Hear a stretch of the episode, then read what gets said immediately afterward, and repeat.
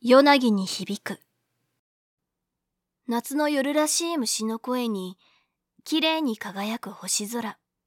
キラキラな思い出をくれた彼女と再会したのはそんなただの夏の暑い夜だった。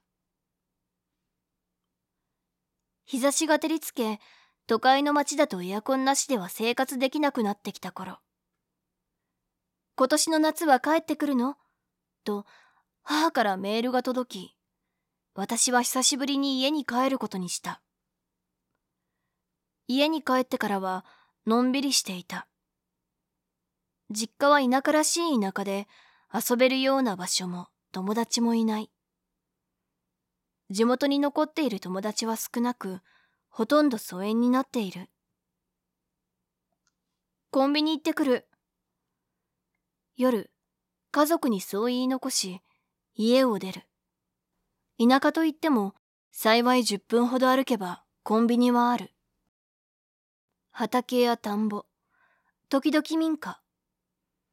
夏の田舎の虫の声を聞きながら、そんな道を歩いていく。空を見上げると、都会と違って星がきれいに輝いていた。買い物を済ませて帰り道を歩きながら、私はふと近くに海が見える場所があることを思い出した。海辺に到着した私は溶けてしまう前にコンビニで買ったアイスを食べることにした。数段程度の石の階段に座り、ぼんやりとしか見えない暗い海を眺める。階段の近くや道沿いに街灯はあるが、海がきれいに見えるほどの十分な明かりではない。もったいないななんて思いながらアイスの棒を舐めて食べ終える。この後は星空を楽しみながらゆっくり帰って家のリビングで買ってきたお酒を飲む予定だった。ナナ？中学生の時私は誰もが認めるおとなしい女の子だった。制服もきちんと着て髪も胸くらいまでの長さを二つ結びにしていた。声も小さく自信もない。少数の友達とひっそり教室の端で話していた。そんな私だったがただ一人自分でも信じられないくらい異様に追いかけた女の子がいた。いつもみんなの中心にいて学年クラス関係なく誰とでも仲がいい。運動ができて勉強はいまいちで。だけど毎日楽しそうに笑っていた。私の憧れの女の子。きっかけは単純で小学生の時に転入した学校で一番気にかけてくれたのが彼女だった。いつも周りのみんなに「懐かれてるね」なんて言われていつも彼女は「可愛いでしょ」と抱きしめてくれた。そんな彼女が今こっちに向かって歩いてきていた。すっかり大人になった姿と変わらない笑顔で「ちーちゃん久しぶり。帰ってきてたんだ」千鶴は楽しそうな笑顔で当然のように私の隣に座る「うん」とうなずいて私は目を泳がす。本当に久しぶりだった。高校も離れてしまい社会人となった今ではもう連絡先すら知らない。私の憧れていた女の子はキラキラした綺麗な思い出として終わっていた。何を話したらいいのか何も思い浮かばない。ナナって確か東京行ったんだよね。うん。ちーちゃんはここに残ったの？そうそう。兄弟多いからさ高校卒業してそのまま就職したんだ。そうなんだ。意外だななんて。勝手なことを思う。大学行ってサークルなんか入ったりして大勢の人とワイワイしているような生活を送っていたと言われた方が正直しっくりくる。なんだか不思議な感覚だ。私のそばにある袋を見て千鶴は首をかしげる。あもしかしてコンビニ帰り？うん。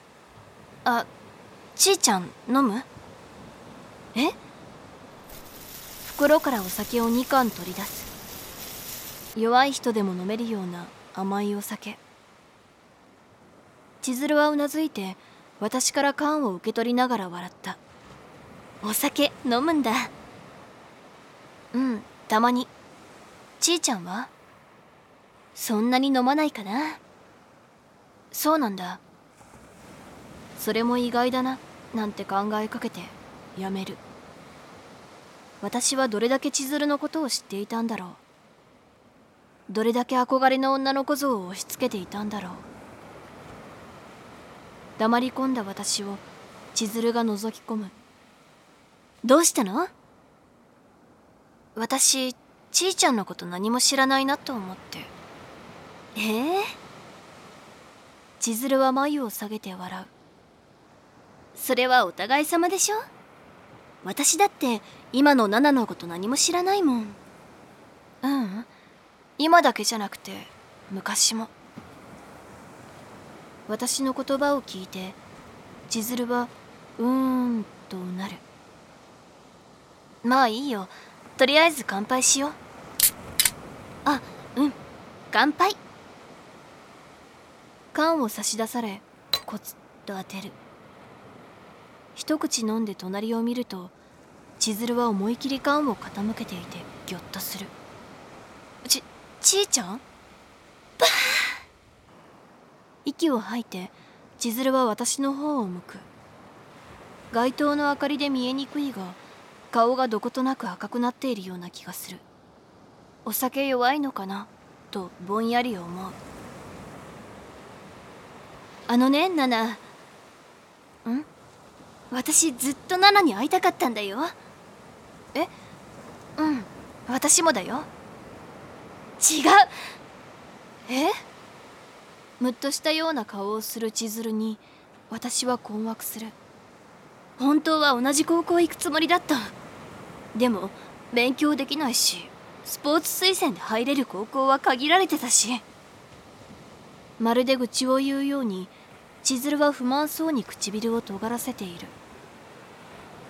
あんなに後ろをついてきてくれてたのに一緒の高校行きたいとか一言も言ってくれないし。ごごめんなさい。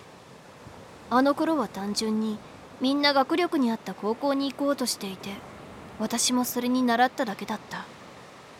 しかも携帯変えたのか知らないけど気づけば連絡できなくなってるし。ぐちぐちと私の文句を言う千鶴の姿に耐えきれず私は「あはは」と声に出して笑ってしまう。